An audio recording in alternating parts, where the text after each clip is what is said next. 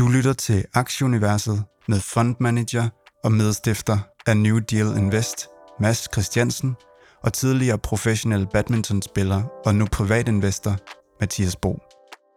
Velkommen til Aktieuniverset. We are living through an era of unprecedented change to our society as well as our economy. Make no mistake about it.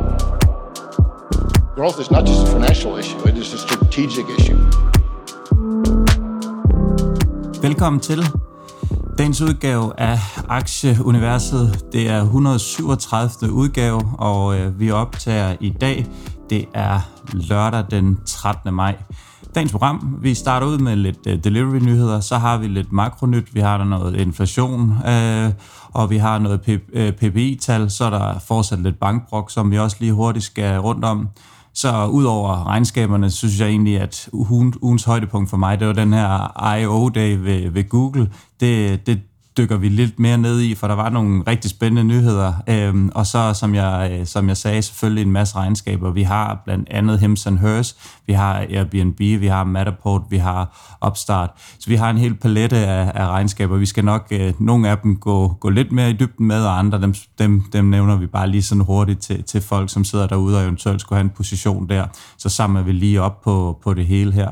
Og øh, ja, vi er jo lidt forskellige tidszoner i dag, men vi har lige fået det til at lykkes. Mads han har været en tur i, øh, i forlystelsesparken, og jeg har vågnet op og sat det, det værste morgenhår. ja, jeg ved ikke, hvem der ser mest træt ud, Mathias. men, jeg er, sikker på, jeg er sikker på, at det er mig. det tror jeg helt sikkert også, det er. Og Mads, han har en, øh, jeg kan se, han har en, en, en lille, en lille lørdagsøl i hånden, og jeg sidder med morgenkaffe, så vi, det er også lidt forskelligt på den måde. Men lad os, øh, lad os håbe, det alt sammen går. Øh, vi, er, vi er stolte af at præsentere øh, samarbejdspartneren Hello Fresh, som vi har med endnu en gang friske måltidskasser leveret direkte til, øh, til døren. Og øh, ja, Ja, men ja, og, og jeg kan bare sige, hvis ikke I har prøvet måltidskasser, så er I simpelthen øh, bagud af vognen. Jeg var til fædrefest i 0. Y i går aftes, øh, og, der, og der kom snakken jo selvfølgelig ind, øh, altså som moderne fædre på øh, måltidskasser, og de fleste havde jo prøvet måltidskasser og, og har deres egne sådan, øh, favoritter. Og, øhm, og nu jeg sådan kender HelloFresh's forretningsmodel rigtig godt, jamen, så sidder jeg bare og tænker, at det kan kun være et dårligere produkt, det der og det der og det der. Fordi det HelloFresh har, det er jo den her skalerede, meget optimerede værdikæde, som sikrer, at, at der hele tiden er friske øh, grøntsager, at man hele tiden køber den rigtige mængde ind, så at alting er, er prisoptimeret. Og det er virkelig noget af det, som, som de kan, det er, at, at de har ikke øh, skulle hæve priserne særlig meget her, selvom der var inflation og sådan nogle ting. Så man får et, et øh, friskt, øh, godt, øh, værdirigtigt øh, produkt, og så er det jo nemt. Det er bare at sidde med appen her øh, søndag, øh, når man ikke er i Legoland, og så, øh, og så sidder og finde ud af, hvad man skal spise i ugens løb og, og planlægge ugen, og så kommer der en kasse lige til døren, og, og, og så er det bare i gang med at lave mad, og, og der er opskrifter, så alle, alle os fædre, vi kunne, øh, vi kunne i hvert fald finde ud af det. Så det virker. Så det er bare ind og, og bestille og prøve det, hvis man ikke har, har prøvet det, og så kan man jo få rabat ved at bruge vores øh, link her fra, fra Aktieuniverset. Man hopper bare ind på hellofresh.dk øh, backslash, og så skriver man aktie efter det, så kan man få en rabat på 1153 kroner. Og rabatten den gælder på de første fem kasser, det vil sige 30% på den første, 30% på den anden, 20% på tredje, fjerde og femte kasse. Så får I fri fragt på første måltidskasse. Og man kan bruge koden, hvis du tidligere har været kunde hos uh, HelloFresh, eller for mere end tre måneder siden har opsagt dit abonnement og ønsker at blive kunde igen. Så det er bare at komme i gang. Og linket kan også findes på, på vores uh, Facebook-gruppe uh, Aktieuniverset. Yes, og lad os blive i uh, samme uh, univers, i lidt delivery-nyheder, uh, som, uh, som du lige tager dig af, Mads. Ja, der er sket en masse spændende ting. Øh, Uber, øh, de udvider partnerskab med Bring i, øh, i UK. Simpelthen bare det her med, at de gerne vil være et transportselskab også, altså have tre søjler i deres forretningsmodel. Så øh, noget, du kommer til at kunne bruge, Mathias, det er, at Talibat, øh, de øh, indfører noget, de, hedder, de kalder Talibat AI. Det er jo Delivery Heroes øh, virksomhed i, øhm, i, i Mellemøsten. Øhm, og det betyder, at man kan, at man kan, når man er ude at handle og sådan nogle ting, jamen, så kan man øh, søge på opskrifter og ingredienser, hvad ingredienser kan bruges til, og når man, når man skal huske at lave den der spaghetti bolognese, hvad, det, hvad var det lige, hvad der skulle i, og sådan nogle ting. Så øhm, det er, der, der kommer øh, Lars language models ind øh, hos Talibat nu. Øhm, så øhm, er der problemer i, for Delivery Hero i Sydkorea. Øh, deres øh, delivery-folk i, i Bamin, øh, øh, selskabet, øh, de har lavet en fagforening, og nu vil de til at strække. De vil øges fra 3 til 4.000 øh, won øh, per leverance, og det svarer til, at de vil op fra 15 til 20 kroner per, per leverance. Getir, den store, øh, den store tyrkiske quick commerce øh, gigant, som ser ud til at vinde i Europa, de, øh, og som købte Gorillas, de øh, rygtes nu at overtage Flink også, og så kommer de virkelig til at dominere øh, Europa. Så det har virkelig været den her øh, boble-ting, at der var rigtig mange venture der løb efter hele det her quick commerce marked, og nu ser det ud til at være Getir, der ender med at konsolidere det meste af det europæiske marked. Instacart har været ude med regnskab øh, for Q1, øh, venter 5-10% vækst, og det er ikke sådan, det er ikke helt vildt øh, meget, men, men det er en af de øh, IPOs, som, som vi venter spændt på, øh, der, der, der kommer formentlig. Den er jo blevet udsat på grund af, sådan som det hele det er. Så har Ocado, den britiske øh, øh, e-commerce øh, gigant, som, som også laver de her automatiserede øh, øh, fulfillment øh, centre, de, de store fulfillment centre med rigtig mange SKU'er. Øh, de har købt noget, der hedder Six River Systems af Shopify. Shopify solgte jo øh, deres logistik øh, del til Flexport, øh, og nu sælger de altså ud af, af, sådan, af, af alt, hvad de har. Øhm, Travis øh, Kalanick, øh, som, som co-founded Uber, øh, og, og blev ligesom blev, blev tvunget væk fra, fra Uber. Han var en, en speciel person. Han øh, har gang i hans egen startup nu, øh, Cloud Kitchen hedder det, som øh, åbner en facilitet i San Jose øh, i Kalifornien, hvor man har 26 køkkener, og så altså sådan nogle dark kitchens, og så en, øh, og så en dine-in øh, mulighed der. Så er der øh, Gorillas, øh, tidligere øh, co-founder Felix Kronborg. Han er også i gang med sådan noget øh, køkkenhejs. Han laver en, en øh, han, han, han er i gang med at starte noget, der hedder Tasty Urban.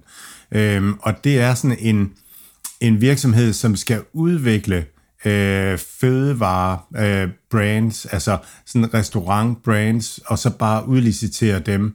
Så man skal ikke selv have øh, øh bøvl med køkkenerne og sådan nogle ting, men man skal lave nogle koncepter klar, hvor altså Cloud Kitchens for eksempel kan, kan melde sig på øh, sådan et koncept. Øh, så der er virkelig gang i den her hele resten af fødevarekæden, øh, af værdikæden. Så har vi øh, Uber, øh, som lancerer øh, fly booking i, øh, i, øh, i Storbritannien. Og det er sådan, okay, så, så man, man kan køre pizza hjem til folk, og så kan man altså også bestille fly.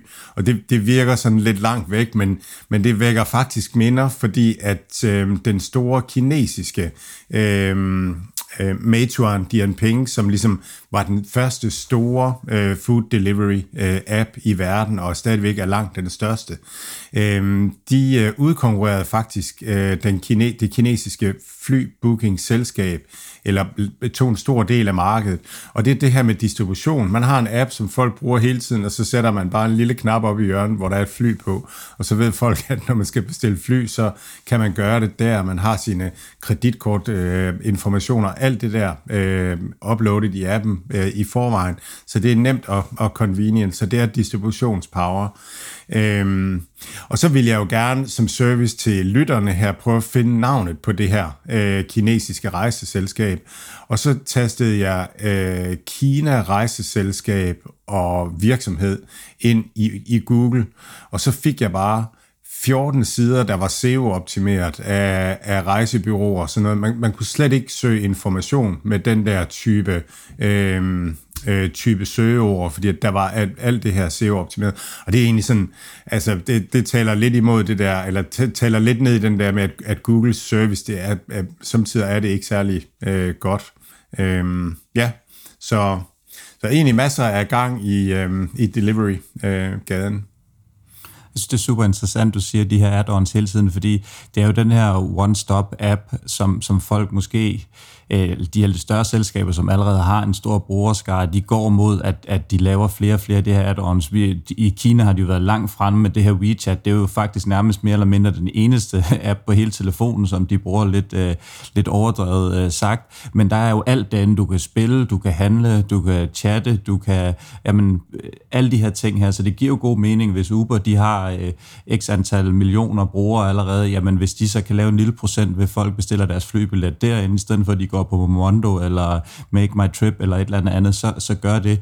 Og det er jo også nogle voldsomme konkurrenter, at de her Momondo og Make My Trip og de andre øh, søgefly, øh, hvad hedder det nu, gør, fordi jeg ved ikke, om, om teknologien bag de her søgemaskiner er specielt indviklet. Det kan jeg ikke forestille mig sådan umiddelbart, uden at vide det i forhold til så mange af de andre ting, der gør det. Og når du har manpower, når du har brugerne allerede, så er det da i hvert fald en, en rigtig skidt konkurrent at have, hvis, hvis det lige pludselig er et produkt, som er godt nok til, eller måske endda er bedre end, end de her deciderede øh, rejsesider, som sammenligner.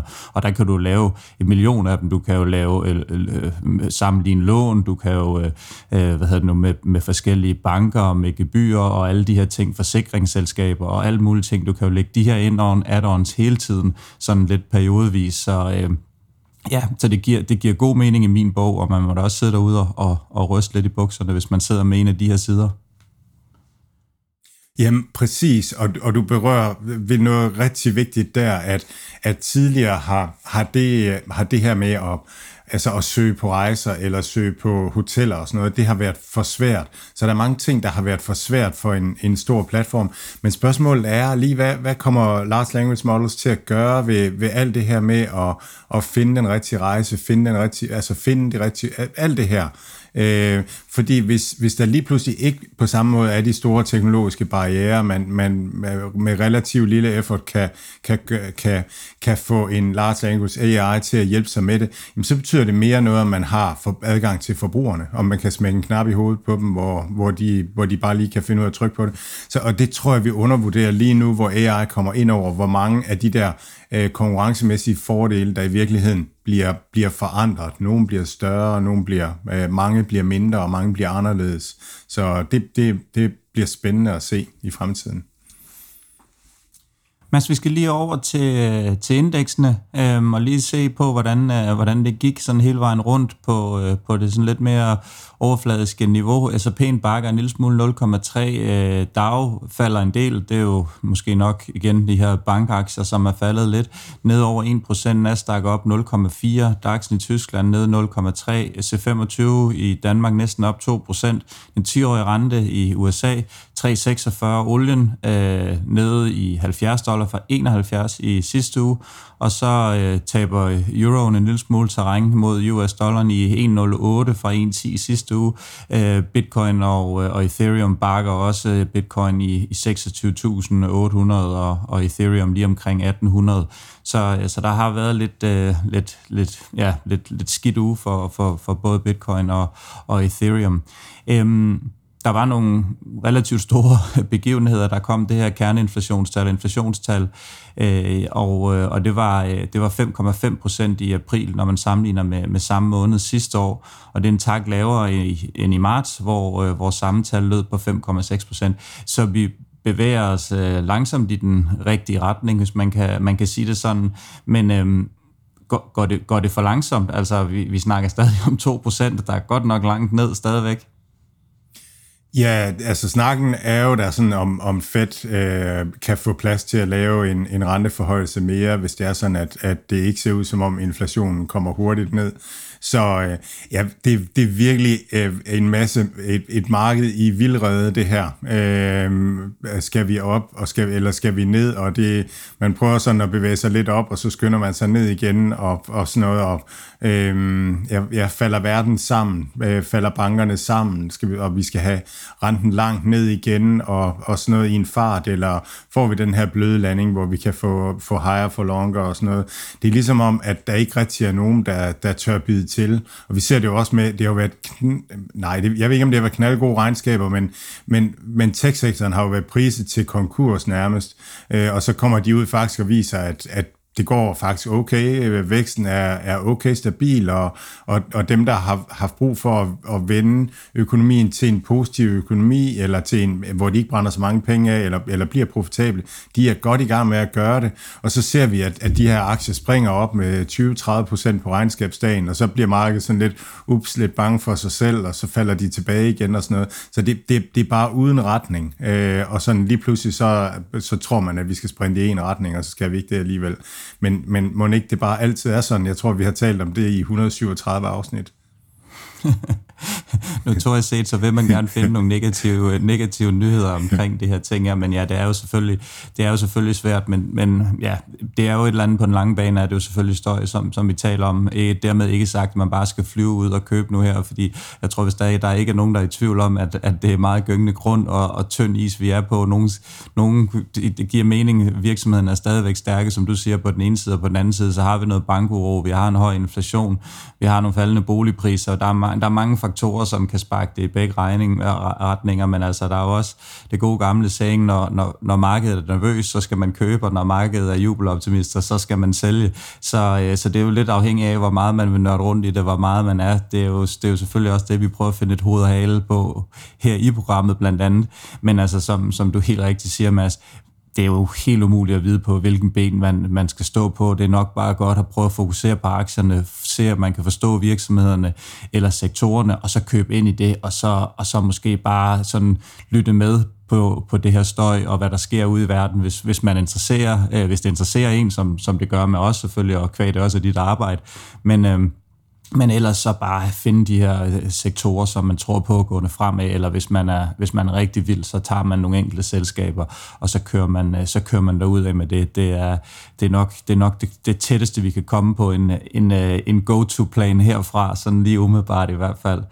Øhm, men altså, Mads, vi havde også nogle øh, de her PPI-tal, øh, der kom ud også, og de, øh, ja, de, de steg 0,2 procent efter at var faldet fra, fra, fra, hvad hedder det nu, fra februar til marts.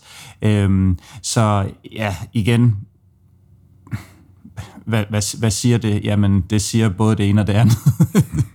øh, så, så det er sådan igen, det, det er også efterhånden sådan begyndt at blive sådan det er super vigtige tal, det er slet ikke det, og, og markedet reagerer jo meget kraftigt på det, men igen, det, det, det er fandme svært at vide, hvad man skal tolke ud fra det her, og der er mange, der sidder med, med oplysninger på de her ting her, så det er sådan, jamen, hvad er det? Jamen, man følger med, og, og kommer der nogle store svingninger, så er det fordi, det, det er lidt dårligere eller lidt bedre, end, end markedet havde regnet med. Øhm, så ja, det, øh, det, er, det, det, det, det er en svær balancegang, for, for at være helt ærlig. Ja, vi er, altså, jeg, jeg, synes, jeg synes, markedet øh, er i gang med det her med at climb a wall of worry i øjeblikket. Vi, vi, det er ligesom om, at markedet, at markedet stiger, øh, og, det, og det gør det selvom, at alle er enige om, at det skal ned i øjeblikket. Alle er enige om, at der kommer recession, og det bliver helt... Så, så det, det kan godt gøre mig lidt optimistisk, at, at uh, vi er i gang med det her climbing a wall of worry. Og jeg synes virkelig, tech er blevet voldsomt øh, billigt og at, attraktivt nu. Men, men markedet har bare PTSD, der er ingen, der tør øh, lige nu at, at købe ind på det. Og så de her øh, faldende, øh, øh, den her faldende inflation, eller måske mangel på samme, det der måske gør mig mest urolig i øjeblikket, det, det er den her bankuro, der er, i, i, som, som fortsætter med at være der, og, og, og man kan sige, at jeg har ikke investeret i banker øh, sådan direkte, eller jeg har selvfølgelig fintech som SoFi, som er en af mine store positioner, en af mine, mine satsepositioner, øh, kan man kalde det det, øh, og de bliver simpelthen også påvirket af det her, fordi man, man ser på, øh, altså ja, det er jo en bank, og med indlån og udlån og, og de her ting her. Og det er igen de her sådan lidt mindre mellemstore amerikanske banker, der virkelig er, er i problemer. Øh, den her, øh, hvad hedder det nu, PacWest, øh, de, øh, de kom frem med nogle tal i starten af ugen, at øh, 9,5 procent af deres indstående blev, blev hævet, eller øh, altså blev, blev taget ud af banken i, i sidste uge, og det er klart, at der bliver bare straffet øh, omgående for de her ting her, og igen en, en bankaktie, øh,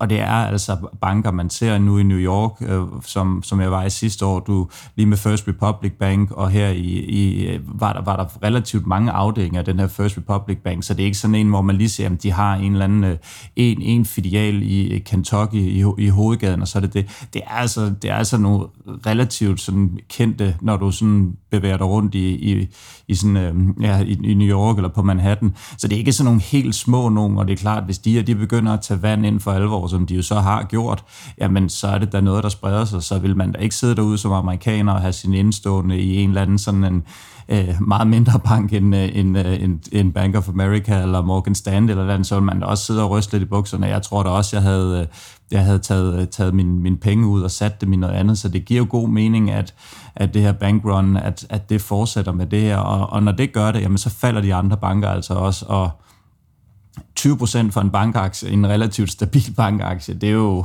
ja, det er jo det er jo tech, tech-niveauer i fald på dårlige regnskaber og sådan noget, som, som vi ser. Så det er ikke noget, der sådan gør, at man er sådan specielt rolig, og det er også det, som, som igen bag til, til SoFi gør, at man holder lidt igen med at tanke op i kurs under 5 her, øh, fordi at jamen, hvis det her øh, bank øh, fortsætter, jamen så, så falder SoFi altså også. Den har ligget og sævet hele, hele ugen også på baggrund af det her, selvom der var flot comeback i, i slutningen af ugen, der, der Pacman han købte op, og, og folk måske sådan lige faldt lidt til ro igen, så ja, det, det, det er jeg stadigvæk lidt bekymret for, det her, hvor det skal ende henne. Det var jo sådan set det, der, der punkterede det hele i 2008 dengang, så øh, ja, vi må, vi må se, hvor vi ender. Vi har lige lidt andre øh, markedsnyheder. Øh, der er en opjustering fra, fra Z-skaler. Kan du ikke lige tage os igennem det? Jo, de, de var ude og, ja, og, og opjustere øh, Z-skaler. Z-skaler Cybersecurity øh, virksomhed. Og det, der egentlig var interessant med det, det var, at, øh, at markedet har, har handlet den meget ned, fordi man taler om, at Z-scalers teknologi er ved at være, være lidt gammel er måske så meget sagt, men, men i forhold til nogle af konkurrenterne, der mangler de, øh, der mangler de øh, det, der hedder øhm, øh, SD-WAN, øh, Software Defined Wide Area Network. Det, det svarer til øh, gammeldags, når man holdt LAN-party, så havde man et netværk i, øh, i, i, øh, i gymnastikhallen, hvor, hvor man kunne spille sammen, og nu, nu er det bare et, et netværk, øh, der er defineret ved software, sådan at en virksomhed kan, kan have sit eget netværk netværk eller et sikkert netværk, så at man ikke skal bruge ja, et moderne netværk. Og, og der er Zscaler ikke særlig stærk på, på den arkitektur, hvor blandt andet øh, Fortinet ja, er, er, er rigtig stærk, og, og flere af de andre konkurrenter har købt øh, nogle, nogle SD-WAN-leverandører op, og der, der er Zscaler bagud. Så det har man talt om, hvor, hvor, hvad, hvad kommer det til at betyde osv. Så, videre. så derfor så tager det markedet på, øh, på det forkerte ben, at Zscaler så rent faktisk har har klaret sig rigtig godt. De har en rigtig god go-to-market øh, strategi, organisation, men er også vissen at være godt igennem deres marked af, af store virksomheder med deres øh, SASI hedder det, Secure øh, Access Service Edge, som er sådan en disciplin inden for cybersecurity. Så, så øhm, det, det er spændende. Z-skaler er ikke en, jeg løber efter af den samme grund lige nu. Øh, så det er egentlig en, som, som, som jeg sådan gerne vil, vil skalere lidt ned på i, i New Deal Invest, afhængig af, hvor meget den, den kommer op nu her. Men, men det er en aktie, en aktie, I har? Ja, det er det. det, er det. Vi, ja, vi har de fleste af de aktier, vi taler om, i, i mere eller mindre grad i vores bredeste porteføljer. Så øh, ja, så Z-skaler er en del af vores øh, cybersecurity-dækning, øh, kan man sige. Så, så det er, ja, der, der er dem, vi har, vi har talt om mange gange. Der er Palo Alto Networks, der er Fortinet, CrowdStrike, Z-skaler, øh, Sentinel-One, ja, så Microsoft, den store, øh, og så har vi også Cloudflare øh, og Okta, øh, som sådan er inden, inden for det segment. Cool. Så øh, altså Limited, de er ude og, og hæve lønnen en lille smule, putte lidt mere i lønningsposen. Ja, det tog markedet rigtig godt imod. Jeg tog det som et styrketegn, at, at man er ude og sige, at nu giver man lige medarbejderne 5% mere.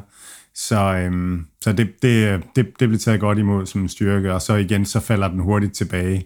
Det her med, at vi kan ikke rigtig, vi kan ikke rigtig finde ud af, hvor vi skal hen af i øjeblikket. og, og Amazon er der også lige lidt nyt ude med det. Der er uh, Amazon Everywhere. Hvad handler det om? Jamen, øh, så har man mulighed for at shoppe samtidig med, at man spiller mobilspil. og det er jo bare, det er jo bare sådan en længe ventet feature, at, øhm, at man, når, man, når man ser en t-shirt med et af de der dyr, man sidder og spiller med, så kan man, ja, så kan man altså købe den nu. Så fedt. man, kan, man kan næsten ikke vente til at komme nej, ind. nej, vi vidste godt, du vil blive rigtig, rigtig tændt på det her. det, vi skal have en, uh, vi skal, vi skal ind og have, når vi spiller, så skal vi lige lægge sådan en uh, Aktieuniverset t-shirt ind mm. på, uh, på det, så man kan få købt den. Det kan godt være, at vi skal gå den vej snart. um, så er der også lige uh, en lille update for Peloton. Ja, jeg, jeg, var, jeg var ved at falde ned af stolen. Der stod, at uh, Peloton uh, kalder 2 millioner uh, cykler tilbage på grund af defekt. Uh, og så tænkte jeg, okay, de har cirka en milliard i, reservekapital, i reservekapital, ikke?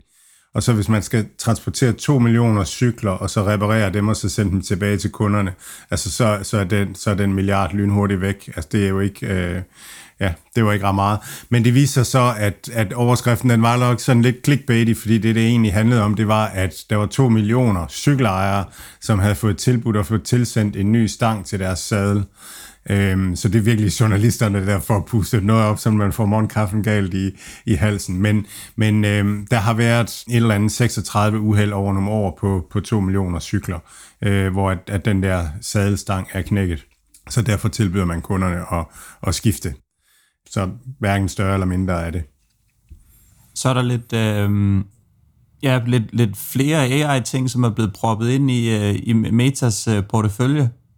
Ja, de har, nu har de lanceret øh, noget, der hedder Image Blind. Vi talte om det sidste gang, at, at, at Meta er sådan meget i gang med at, at, at lægge ting ud som, som open source de har ikke rigtig nogen sådan forretningsmodel på deres, øh, på deres AI-modeller øh, at lægge på. Så det, de rigtig gerne vil, det er at undgå, at, at de andre, som har øh, hardware og sådan nogle ting, at de får lov at lave deres egne standarder på softwaren til det, sådan at, at, at, de, kan, at, at de kan lave nogle at de kan vertikalt integrere og gøre det svært for Meta at være med igen. Meta blev lukket ude fra mobiltelefonerne øh, og, og, og har kæmpet med Apple og Googles dominans der øh, på mobilstyresystemerne, så nu vil de rigtig gerne undgå det på, på AI. Øh, så derfor så lægger de øh, modeller ud, PyTorch øh, snakkede vi om i sidste uge, og, øh, og nu kommer de altså med noget, der hedder Image Blind, som kombinerer en masse forskellige typer øh, data, øh, visuel og, og thermal, øh, så, så det er infrarød, og så kan det øh, øh, klare tekst og audio og dybde information, og så kan det også integrere bevægelse på en eller anden måde i en, i en model, øh, som man lægger ud. Så, øh, så, så, så Meta har øh, ja, har lagt, øh, lagt flere ting ud her den sidste måned. De har jo deres øh, large language model, der hedder LLAMA, Lama, og øh, en, der hedder DINOV 2, og så Segment Anything, øh, og PyTorch som mere en, en, en infrastruktur eller grundlæggende model. Så der, der er virkelig gang i den fra, fra Meta med, med at påvirke, hvordan det her økosystem kommer til at forme sig. Ja, den gjorde det også super flot, specielt i, i sidste uge, hvor den, hvor den steg rigtig meget, så øh, det virker som om, at ja, at øh, flere investorer er, er, tror på et comeback til, til Meta, hvis man, kan, hvis man kan kalde det det. De skovler stadigvæk penge ind, men, men aktiekursen har selvfølgelig haft det lidt svært, og det samme måske også med deres forretningsmodel. Men uh, det virker som om, at de, de virkelig, virkelig er i gang i maskinrummet derovre, og uh, ja, må ikke de, de dukker op med et eller andet uh, genialt igen snart, som, uh, som er til glæde for forbrugeren. Det vil i hvert fald ikke overraske mig, hvis der lige pludselig dukker noget op. Men uh, ja, vi må se, hvad der sker. Lad, lad os se, om det er døds, øhm, dødskamp, eller det er, uh, det eller, er, eller det er offensivt. øhm, vi skal forbi den her Google I.O.-dag, som der var i, øh, i Kalifornien. Sådan hovedretten ved, ved dem med deres fremlægning, det var den her optimering af deres search engine. Du, du var inde på det lidt tidligere, som, som du måske kaldt jævnt uoverskueligt. Jeg tror alle sammen, vi har prøvet at sidde og google en masse ting, hvor, hvor du får alt muligt sponsoreret indhold op i face, og ikke rigtig så relevant, og man alligevel skal sidde og bruge lang tid. Men de vil simpelthen optimere den her ved hjælp af, øh, af AI, og øh, det giver jo god mening. Hvordan skulle de så tjene deres penge, skulle jeg til at sige, hvis de ikke har de her sponserede, øh, hvad hedder det nu, øh, ja, clickbait, eller ikke, clickbait er det måske ikke, men, men i toppen af deres, og på side 2, det er sjældent, at man når om på side 3, 4, 5 i, i Google Search, når man prøver at google et eller andet, så, så har man i hvert fald prøvet at, at tage nogle af de andre nyheder først. Så, øh, så der vil de simpelthen prøve at integrere AI, så det måske kan blive, øh, blive skarpere på, øh, på, øh, hvad hedder det nu, på den måde. Jeg tror, hvis, hvis du øh, har svaret på det spørgsmål, hvordan, hvordan skal de så tjene deres penge, så har de et job til dig lige med det samme.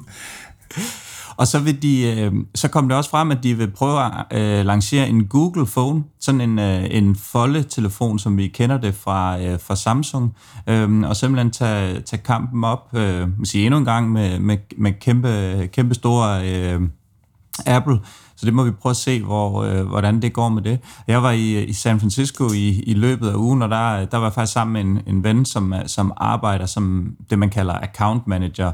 Øh, han sidder med, med kunder, som bruger for mere end 100 millioner dollars øh, på Google om året i, i marketingsbudget, og så sidder man sådan og tænker, at man er med på, at man hører de her milliardtal og alt muligt, men, men alligevel, det, det lyder vildt, at der er nogen, som bruger langt over øh, 100 millioner dollars i marketing på Google, så, så det sådan er lidt, og han, øh, jamen han, han, det er for eksempel Deutsche Telekom, de, de bruger ekstremt meget, det er en af hans kunder, som de, de sidder med, jeg. Tror, der er ikke der er noget øh, hemmeligt i, jeg siger, øh, og hvis ikke, så er det godt, at han ikke forstår dansk, øh, men, men det, det er sjovt, at de har sådan nogle designeret, så, øh, så, hvis vi er, så, så hvis vi engang skal ud og reklamere for, øh, for aktieunivers på Google, og vi er store nok, så får man simpelthen sådan en account manager, man kan tage fat i til at, at være direkte kontaktperson, så man, har, øh, så man har god service på det. Så det eneste, vi to skal med, det er simpelthen bare at finde 100, øh, 100 millioner dollar plus i, øh, i marketingbudget, så, så skal vi nok få optimeret det. Så, så tror jeg ikke, at der bliver problemer for folk i at finde aktieuniverset via, via Google.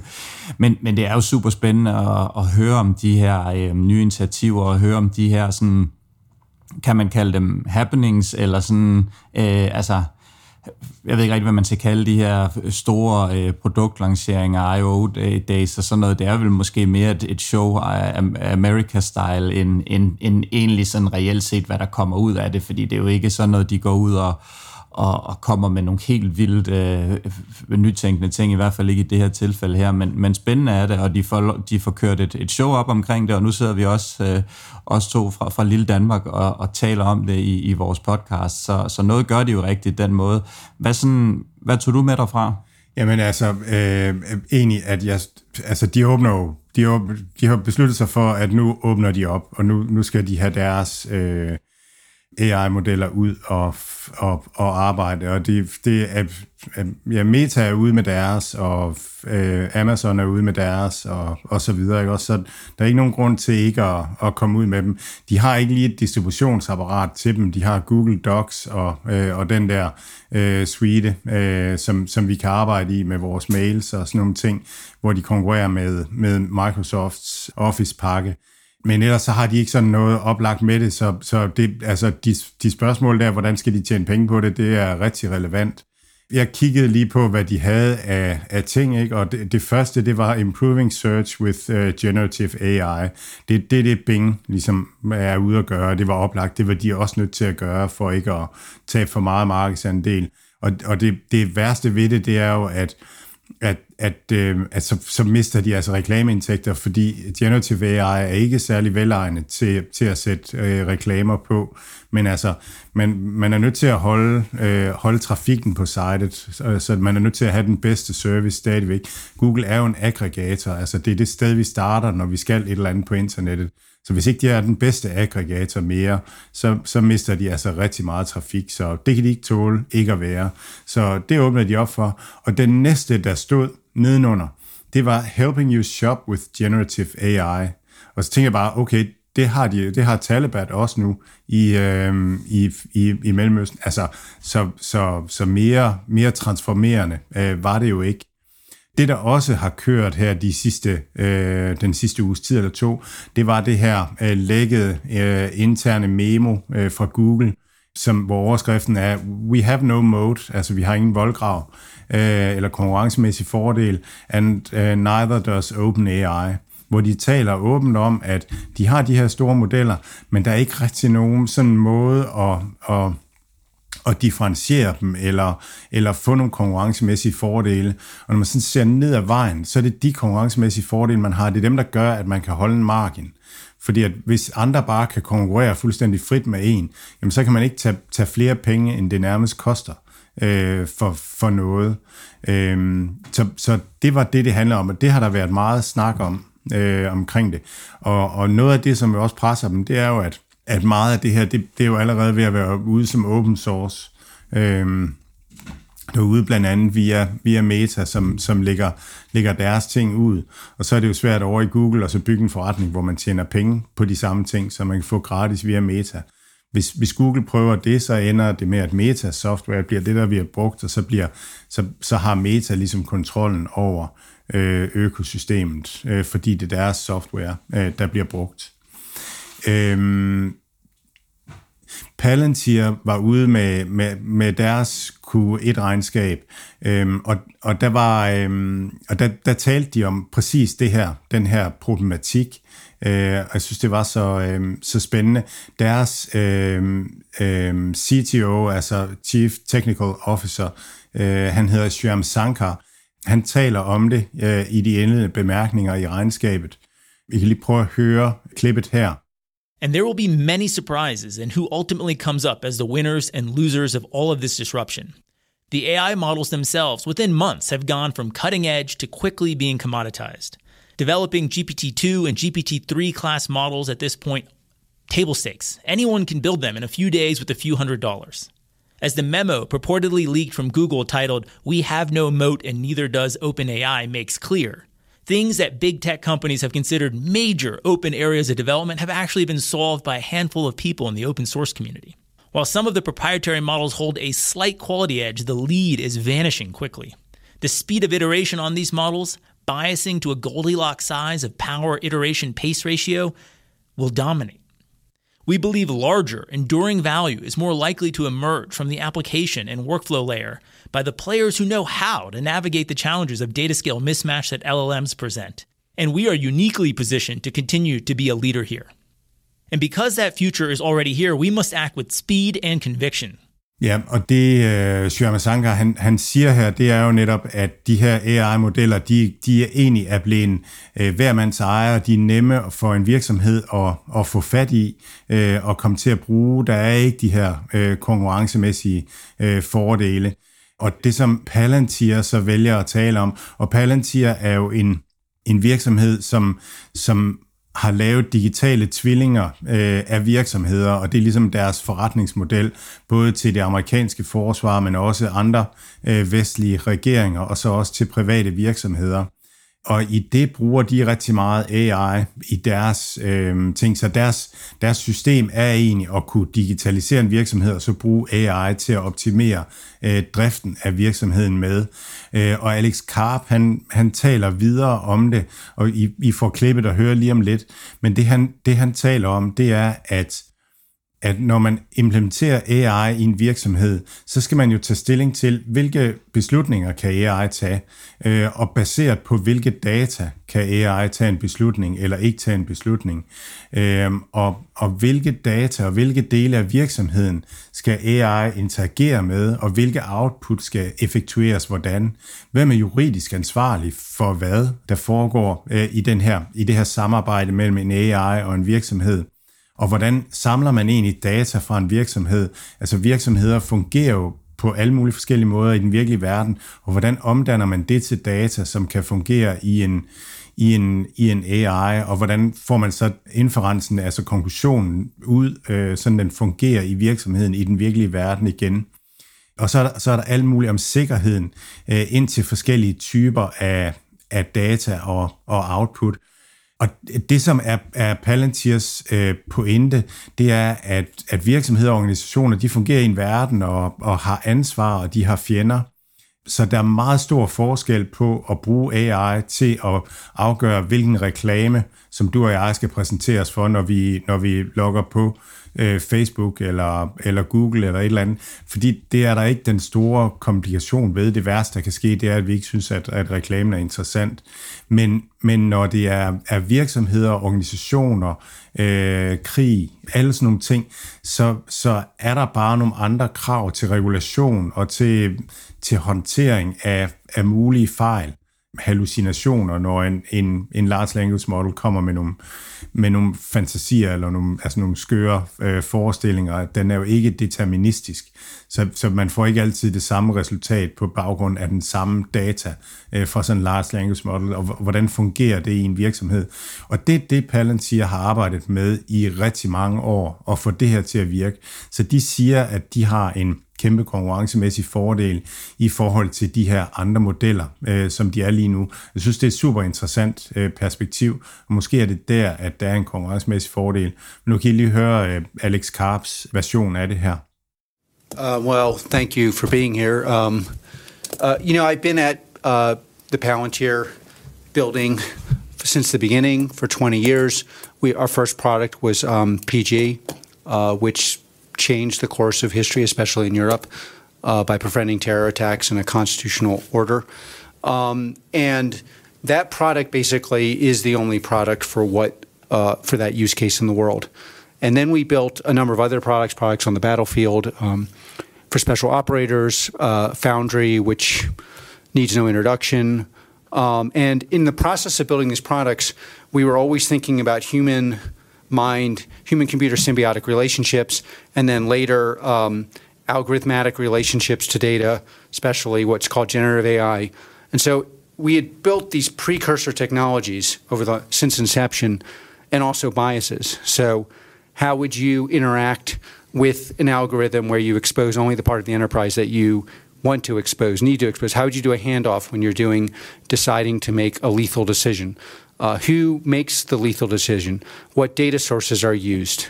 Um, how do you map the knowledge and wisdom of your enterprise onto the external database? And then with the rise of uh, large language models, how do you uh, impose that on the large language model? How do you take what's useful from the from AI, whether it's especially in a large language model context, without um, hallucinating your way into a disaster? Uh, how do you expose sensitive parts of your enterprise that need to be exposed while protecting parts of your enterprise that uh, should never be exposed, not just in the classified environment, but if you're working in a hospital context, not exposing healthcare, personal healthcare data to broad, a broader LLM run by a third party.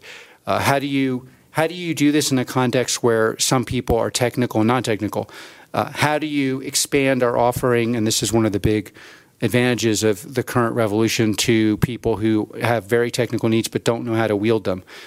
And in general, our business has been a business driven by moral imperatives.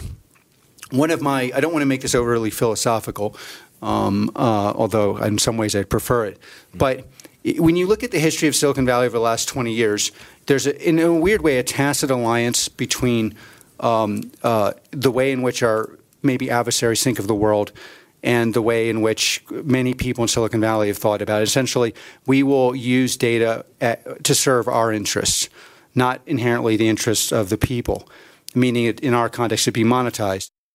Balance, det er jo en af de svære selskaber at forstå helt præcis. Så uanset nærmest hvor meget vi taler om, så er det virkelig svært at forstå helt præcis, hvad de laver. Meget af aktiekursen er jo bundet op på, at de har det amerikanske forsvar som, øh, som, som en stor kunde til, til den her dataopbevaring og sådan noget. Hvordan så, hvordan så tallene ud i regnskabet? Jamen, øhm, øhm, som du siger, så, så er det eneste, vi har ret til at bedømme Palantir på, det er deres tal. Deres omsætning vækster øh, 18% til 525 millioner øh, dollars. Og de har et tal, de hedder, kalder Adjusted Free Cash Flow. Jeg har ikke haft tid til at, at prøve at kigge på, hvad det der Adjusted øh, betyder. Men det er 189 millioner, og de, de bliver overskudsgivende i år, øh, regnskabsmæssigt på alle måder. Så det er en virksomhed, som er vendt til en lille smule overskud og, og vokser 18 øh, procent. Øhm, og, så, øhm, og så er de prissat til en enterprise value to sales på 6 og en PE på øh, 35. Og jeg plejer at kigge på, på ratioen mellem øh, prisen, øh, market cap og så free cash flow, og den er 26.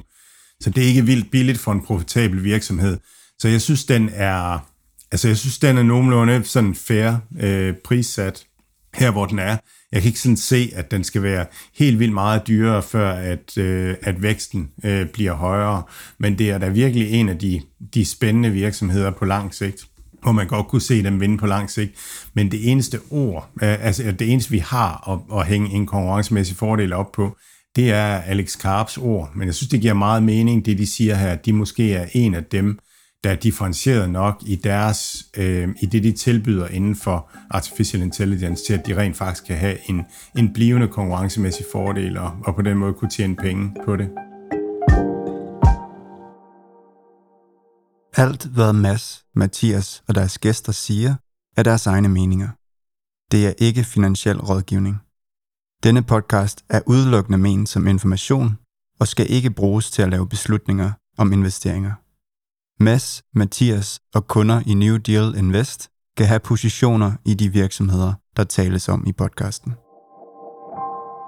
Vi skal i gang med en, øh, en masse regnskaber her. Øhm, vi tager dem egentlig bare for, for en ende af, Mads. Du har været lidt igennem dem, nogen mere end andre, som, som jeg indledningsvis sagde. Øh, lad os starte ved Hims Hers. Ja, Hims Hers, den her amerikanske healthcare platform, som går efter unge øh, forbrugere og går efter enkelte... Som os. Ja, lige præcis. lige præcis. Ja. Øhm, og, og som bare har vind i sejlene, virkelig får bygget et, et økosystem, som er, er attraktivt og moderne og, og tidsvarende, synes jeg. Den store historie hos dem, det er, hvornår at, at de begynder at tage noget nordisk øh, fedmemedicin på og de siger i regnskabsmeddelelsen, at det vil de gøre, men de vil også lige sikre, at de gør det på den rigtige måde, så de ansætter nogle eksperter og, og så videre til at lave nogle retningslinjer og så videre, og så, så kommer de i gang. Deres omsætning vokser med 88 procent øh, til 191 øh, millioner, og de guider for 56 procents vækst i 2023. Øh, de er break-even cirka øh, på, på bunden, øh, frit cashflow-mæssigt, og, og har penge nok øh, til at klare sig videre. EV Sales er 2,8, så det er en billig virksomhed per, per omsætningskrone, og jeg synes, selvom den er sten til det tredobbelte her øh, siden bunden i sommer, så synes jeg stadigvæk, det virker øh, rigtig, rigtig billigt for, for en virksomhed, der, der vækster så meget. Altså grunden til, at jeg ikke bare er, er dybt i den i, i New Deal Invest, det er, at, at, at der vil altid være et politisk spil omkring øh, sådan noget her i USA og, og så videre, så, så bussen, der kommer ind fra højre, af en eller anden grund er, er fuldstændig umulig at, at forudsige, så det er fint at holde det en lille smule, lille smule småt, men jeg synes, det er rigtig, rigtig øh, attraktivt. Et andet problem, hvis man skal finde dem, det er, at de er også afhængige af mennesker, altså af eksperter og sådan nogle ting, så det er sådan lidt en, en Uber-lignende øh, platform. Det er bare øh, øh, sundhedsprofessionelle, der, der er på i stedet for chauffører. Og så er det jo spændende, hvad large language models øh, kommer til at betyde øh, for behovet for øh, sundhedsprofessionelle øh, på sigt. Så det kan være, det bliver rigtig godt, og det kan også være, at der kommer en masse konkurrence ind for højre. Så øh, super øh, fed virksomhed, synes jeg, på en, en, en fed øh, bane. Skal vi over til Airbnb? Øh, det blev ikke taget så pænt imod. Det er klart, at øh, de her øh, pre-covid-bookinger, øh, der stak det helt af for Airbnb i hele sidste år. Øh, tallene var måske ventet en lille smule bedre i år, eller øh, ikke forventet så dårligt, som det er jeg synes stadigvæk, det er ja, mega spændende virksomhed, og, og nu her, når vi er her, så bruger vi også Airbnb, og i USA blandt andet, der der er det ekstremt stort. Øh, der er virkelig, virkelig mange, som, som bruger den her måde at, at bo på, og det er ikke engang nødvendigvis meget billigere, end, end det for eksempel er at, at booke et hotel. Øh, kan være, hvis man er en, en familie på fire, der, der godt kan dele en, en, øh, et, et soveværelse og, og så en sovesofa i stuen, så, den, så sparer du nok lidt kontra to hotelværelser, men hvis du gerne vil have noget, der er lidt større, så, så koster det faktisk det samme som hotelværelse. Det er ikke engang fordi det er det, men du har den her mulighed for at lave mad, du har den her lidt mere måske autentiske måde at bo i nogle boligområder, som, som, hvor der ikke lige er hoteller. Og det, her, og det er altså simpelthen faktisk noget, amerikanerne specielt er villige til sådan at, at betale lidt ekstra for. Øh, dog ikke øh, her i det her kvartal lige så meget som forventet. Aktien havde det en lille smule svært. Hvad, hvad tager du med herfra? Jamen, jamen altså, jeg, jeg tror lige, at prøve at starte med bare lige at fortælle om tallene, og så, så, øh, så, så når den så falder på de tal, jamen, så skal man jo ud og finde, finde ud af, hvad, hvad pokker det er, der, der, der, som man ikke kan lide øh, og, og kigge. Der, de havde et frit cashflow på 1,6 milliarder, øh, og det er op fra et eller andet, jeg tror det var 450 eller 500 eller sådan et eller andet, så det er det, er det højeste frit cashflow, de har haft, og det, det er virkelig højt også i forhold til, til deres kurs, og så virker den øh, billig. Øh, deres omsætning stiger 24 procent, hvis man regner øh, uden valutaforskelle, øh, og Nights og Experiences er op med 19 procent. Så der er vækst, og de tjener vildt mange penge. Øh, værdisendingsmæssigt så er det en P på 32, som nok er det, det relevante. Øh, og hvis man, hvis man tager sidste 12 måneders frit cash flow, så er prisen øh, i forhold til frit cash flow på 18. Så, så det virker bestemt heller ikke øh, dyrt på nogen måde. Så man sige, hvad er det så, hvad er det så der er problemet? Øhm, og, og det, som det, jeg har hørt og, og kunne læse mig til, det er, at der begynder at, sådan at komme lidt konkurrence ind. Nogle af de der, som bliver store på Airbnb, de begynder selv at udbyde det udenom om Airbnb og sådan nogle ting. Så man kan sige, og Airbnb er jo en aggregator for, for folk, der har en lejlighed, de gerne vil udleje, og så for folk, der gerne vil lege en lejlighed. Og spørgsmålet er, om, om Airbnb altid vil være den bedste og den eneste løsning for det, eller om der kommer en masse konkurrence ind. Fordi hvis der gør det, så vil, så vil, konkurrence, altså så vil, øh, så vil overskudsgraden falde.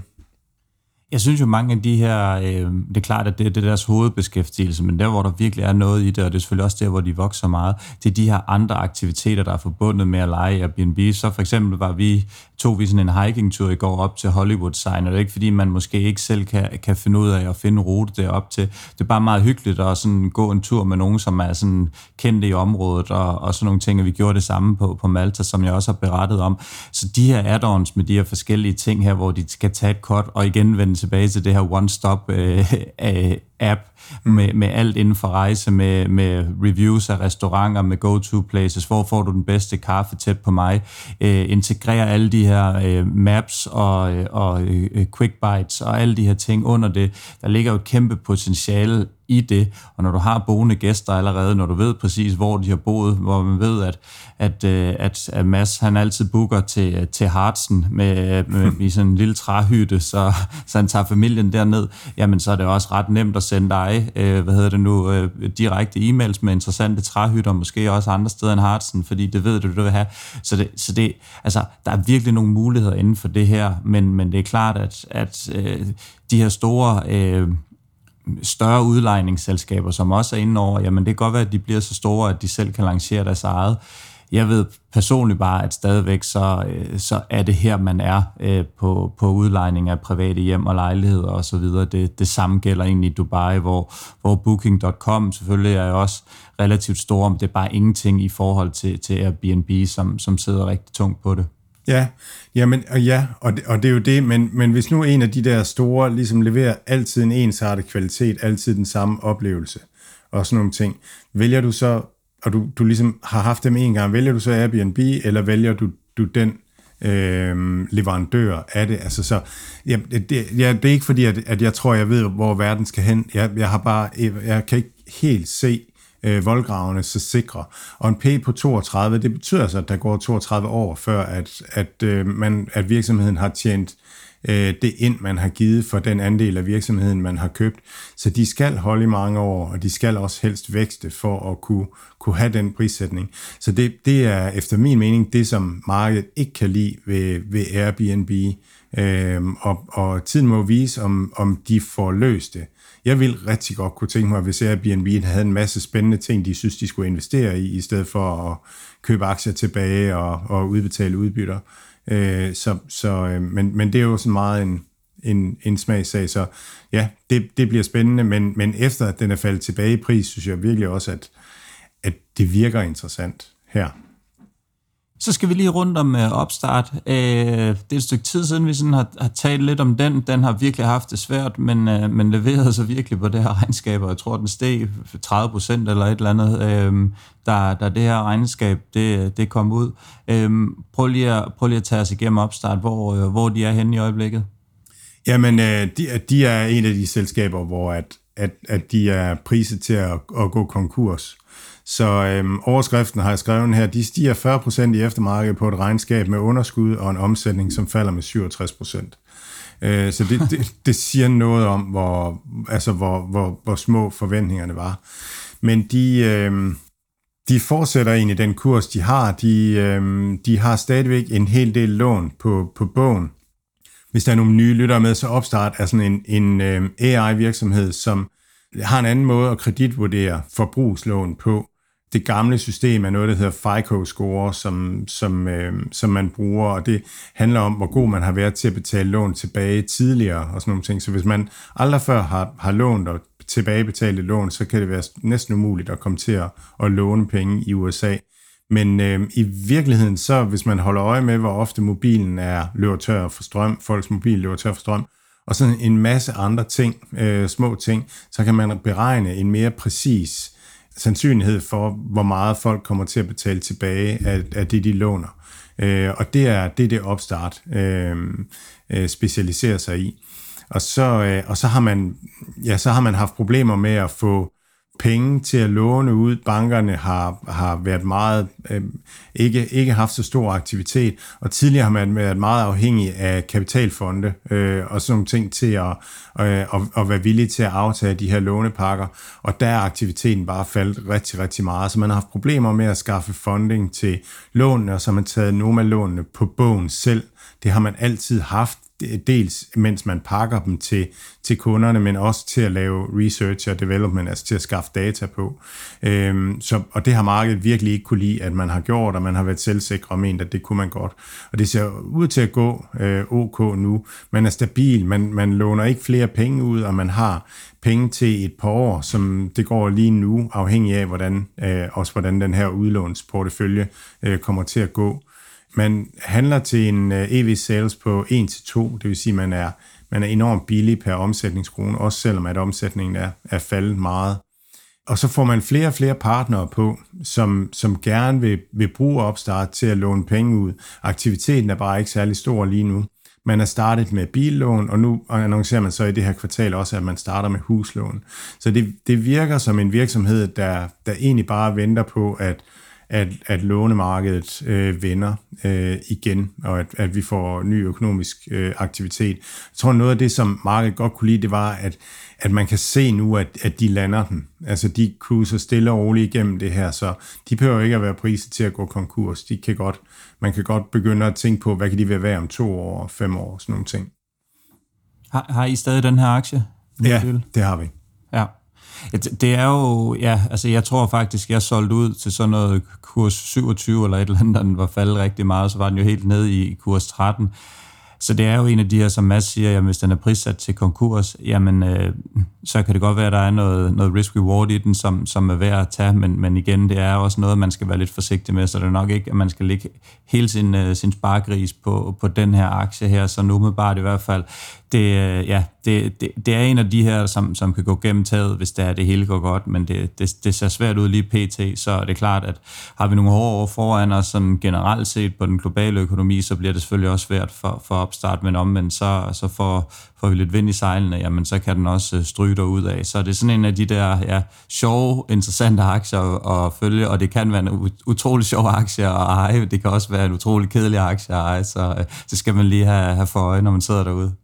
Jamen, det, det er virkelig en af de ting, jeg synes, hvor, hvor nu er New Deal, altså vores portefølje er der virkelig, virkelig potentiale i nu, fordi at, at det vi jo gør, det er, at vi, vi har, vi pakker øh, 60-70 af, af, dels af, af den her type selskaber, men også af, af C-Limited og, og øhm, og Mercado Libre og, og, og de cybersecurity og sådan nogle ting. Så der er sådan et godt mix af, af, af de her små, der kan blive til rigtig meget og så videre. Og så når man følger det og holder øje med det, så, så er det jo til at lægge til, øhm, når det er sådan, at, at det begynder at komme. Så jeg synes virkelig, det er mulighedernes marked øh, lige nu, øh, selvom at vi går nervøse for, om vi skal have et ben længere, længere ned.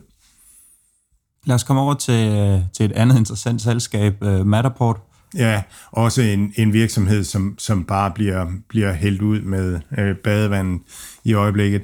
Der, de, øh, de, de laver digitale tvillinger af, af fysiske øh, bygninger, øh, og har for eksempel Starbucks som kunde. Øh, så Starbucks har en, en virtuel øh, digital tvilling af, af alle deres øh, forretninger og deres lokalisationer, og det betyder, at hvis at de ved, hvilke stikkontakter der sidder hvor, hvilke kaffemaskiner der står hvor, og alt sådan noget, så de, de har nemt ved at, at, at, at holde styr på deres... Øh, ja, på deres portefølje af, af virksomheder. Og, og så er man også god til ejendomsmalerne, hvor at man har et, sådan et, altså hvor man hurtigt kan lave en, en, øh, en sælgerpakke øh, på, på husene og lave virtuelle fremvisninger og, og sådan nogle ting. Og det tal, jeg kigger rigtig meget på, det er spaces under management, altså hvor mange huse har de, og der er de 36 procent op til 9,9 millioner øh, huse nu. Og, og inden for AI, der er data bare rigtig, rigtig vigtigt, og de, nu har de data, så de virkelig, virkelig har en, en, en fordel og er, er foran de andre derude. Øh, omsætningen stiger med 33 procent til 38 millioner kun, så det er en lille bitte virksomhed. De har øh, 456 millioner i cash, så de har penge nok øh, til det. Jeg har ikke fået skrevet ned med deres free cash flow, men hvor, hvor de ligger, som jeg husker det, er det, er det, er det sådan, i forhold til de 456 millioner, er det ikke så vigtigt. Og netop med en vækstvirksomhed, altså når de har penge nok, så, så er det ikke så vigtigt, hvor de ligger, så er man nødt til at stole på, at at deres ledelse investerer korrekt. Altså hvis, hvis, det, de skal, hvis den største ROI er ved at investere lige nu, jamen, så er det jo det, de skal, og så skal de ikke være frit cash flow positiv. Øhm, så, så når der er penge nok, så er det okay. Deres valuation er en EV sales på 2, så igen en, en rigtig, rigtig øh, billig øh, aktie, synes jeg. Guider for 20% vækst øh, for øh, 2023. Øh, de er integreret med Autodesk, øh, så det betyder, at at for eksempel når man skal lave en, en øh, han arkitekt til at tegne en, øh, en istandsættelse eller ombygning af et eksisterende bygning, øh, så sker der rigtig mange fejl, fordi opmålingerne eller data er forkerte og sådan nogle ting. Og der kan, der kan Matterport med integration med Autodesk virkelig, virkelig øh, formindske antallet af, af fejl. Så det er en god øh, salgsarm. Og det er det, der kommer på alle de her huse, de har. Der kommer flere og flere øh, arme på.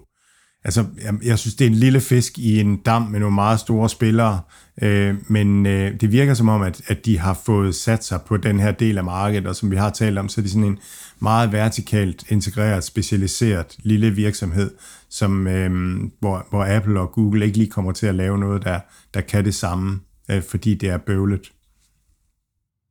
Så skal vi forbi Toast, Ja. Du skal lige starte med at fortælle, hvad det er, de laver. Ja, Toast er, øhm, er, er, er operativt system for, for restauranter.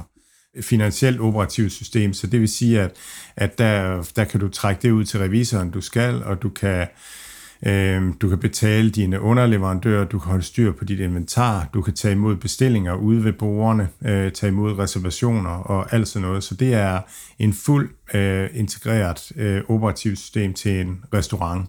De vækster deres, deres tilbagevendende omsætning med 55 procent, og deres omsætning inde i kvartal også op med 53 procent til 819 millioner.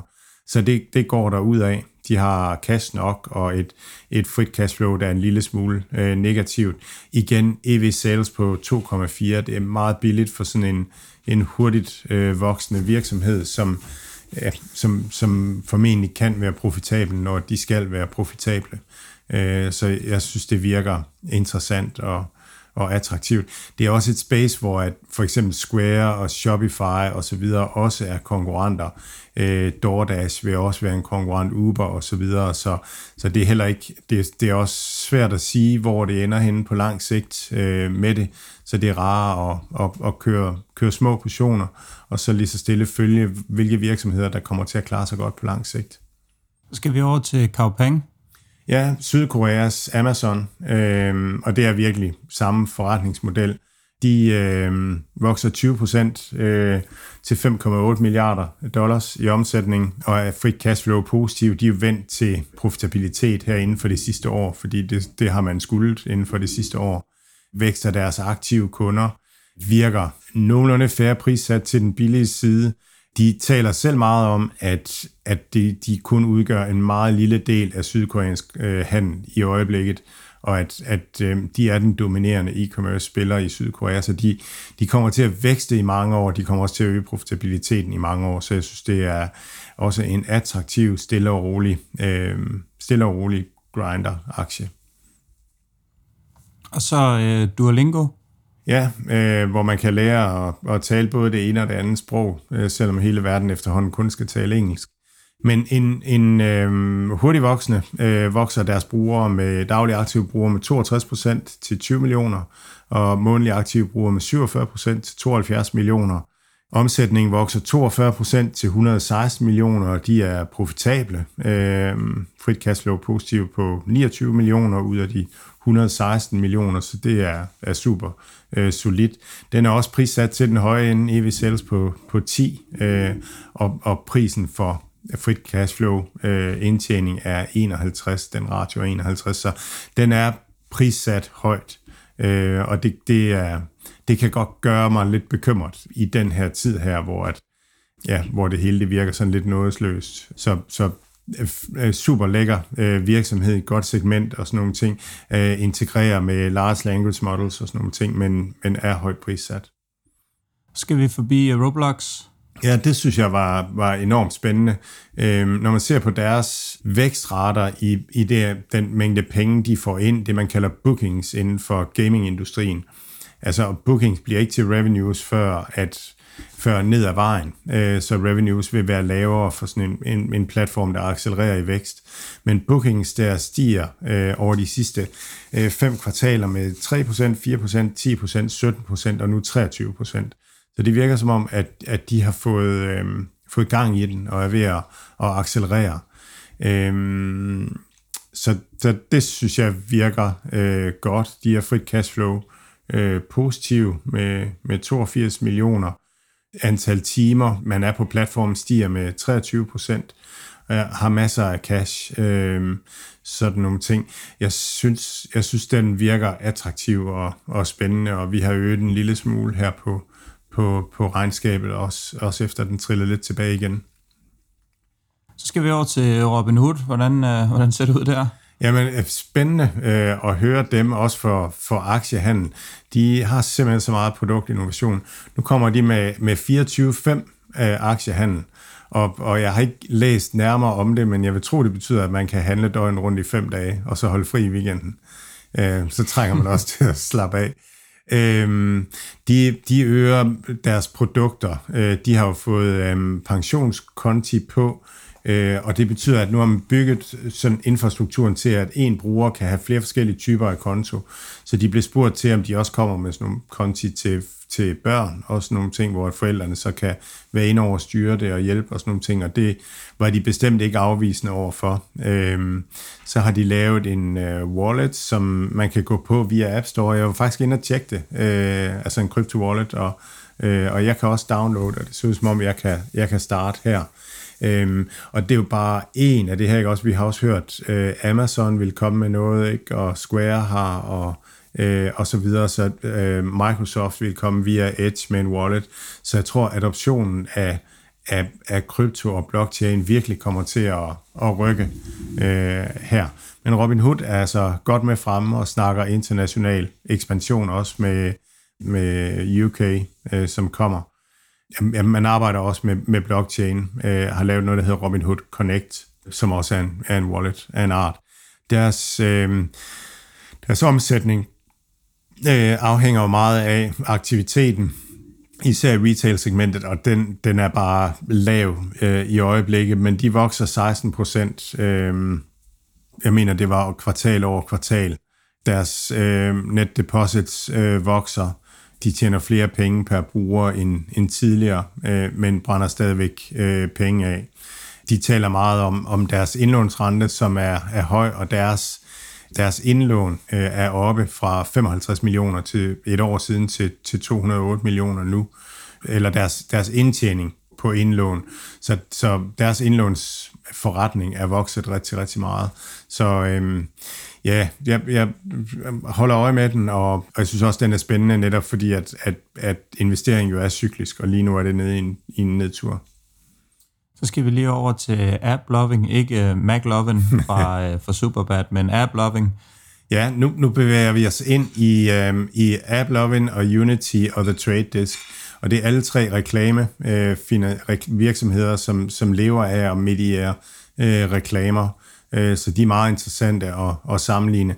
AppLovin var jo den, der ikke blev købt, eller ikke kunne fik lov at, øh, at slå sig sammen med Unity, øh, hvor det blev Iron Source i stedet for.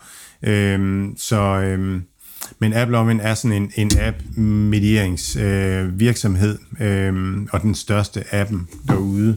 Øh, af de selvstændige i hvert fald. Omsætningen var lidt op kvartal over kvartal til 715 millioner, sådan en stor virksomhed, og frit cashflow positiv på 283 millioner.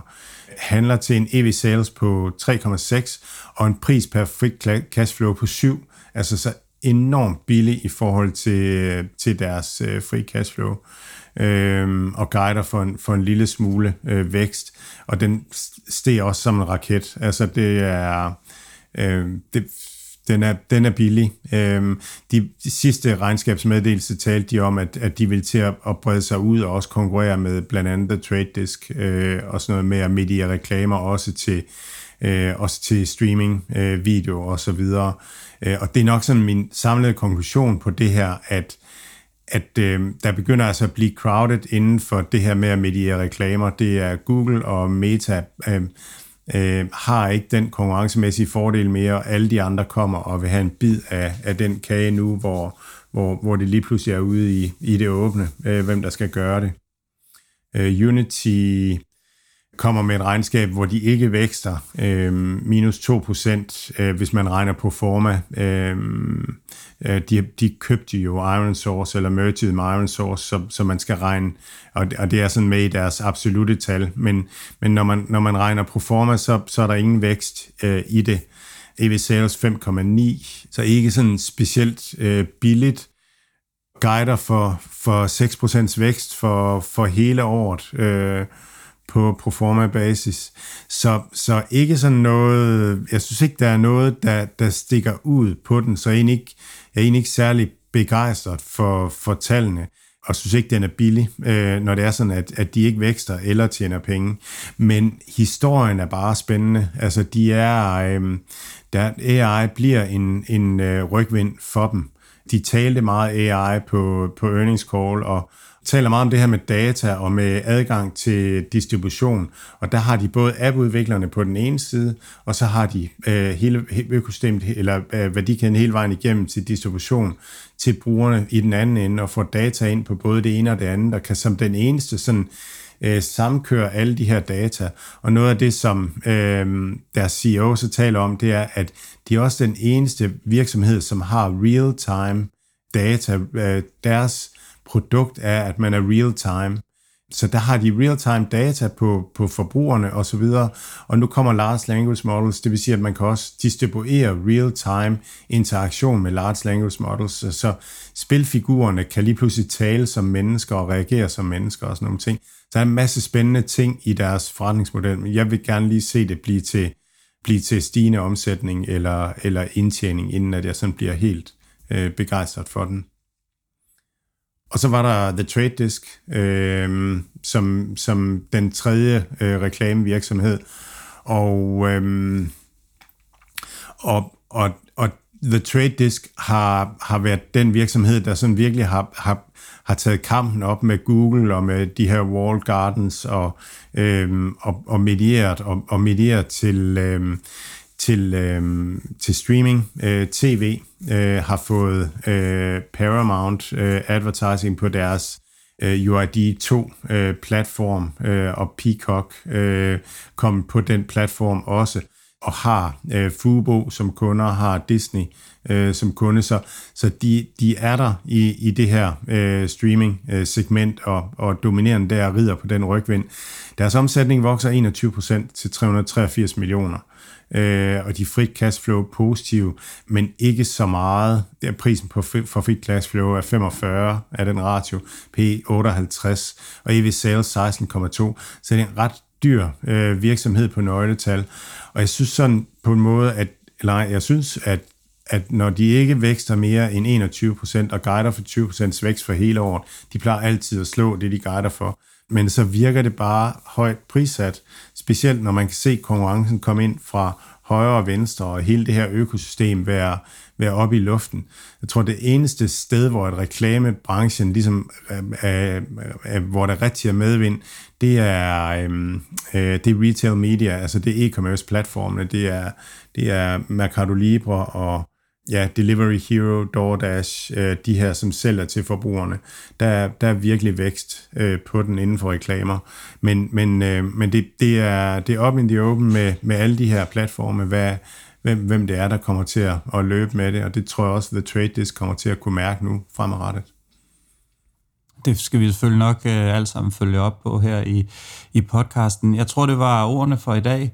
Øhm, vi er nået hele vejen rundt. Der er lidt øh, flere regnskaber i vente i øh, næste uge. Dem, øh, dem vender vi selvfølgelig rundt på. Jeg, øh, er det næste uge, sige Limited kommer? Det er, ja, tirsdag eller onsdag. Jeg kan ikke huske det. Tirsdag eller onsdag. Jeg tror, ja, jeg tror det er tirsdag før markedet åbner. Øh, så øh, det er vi selvfølgelig rigtig spændt på at se, hvordan, øh, hvordan det ser ud. Og øh, jeg tror godt nok at tilbage og sige god weekend til alle lytterne, og god weekend naturligvis også god til dig, Mads. staterne, Mathias. Jo, tak.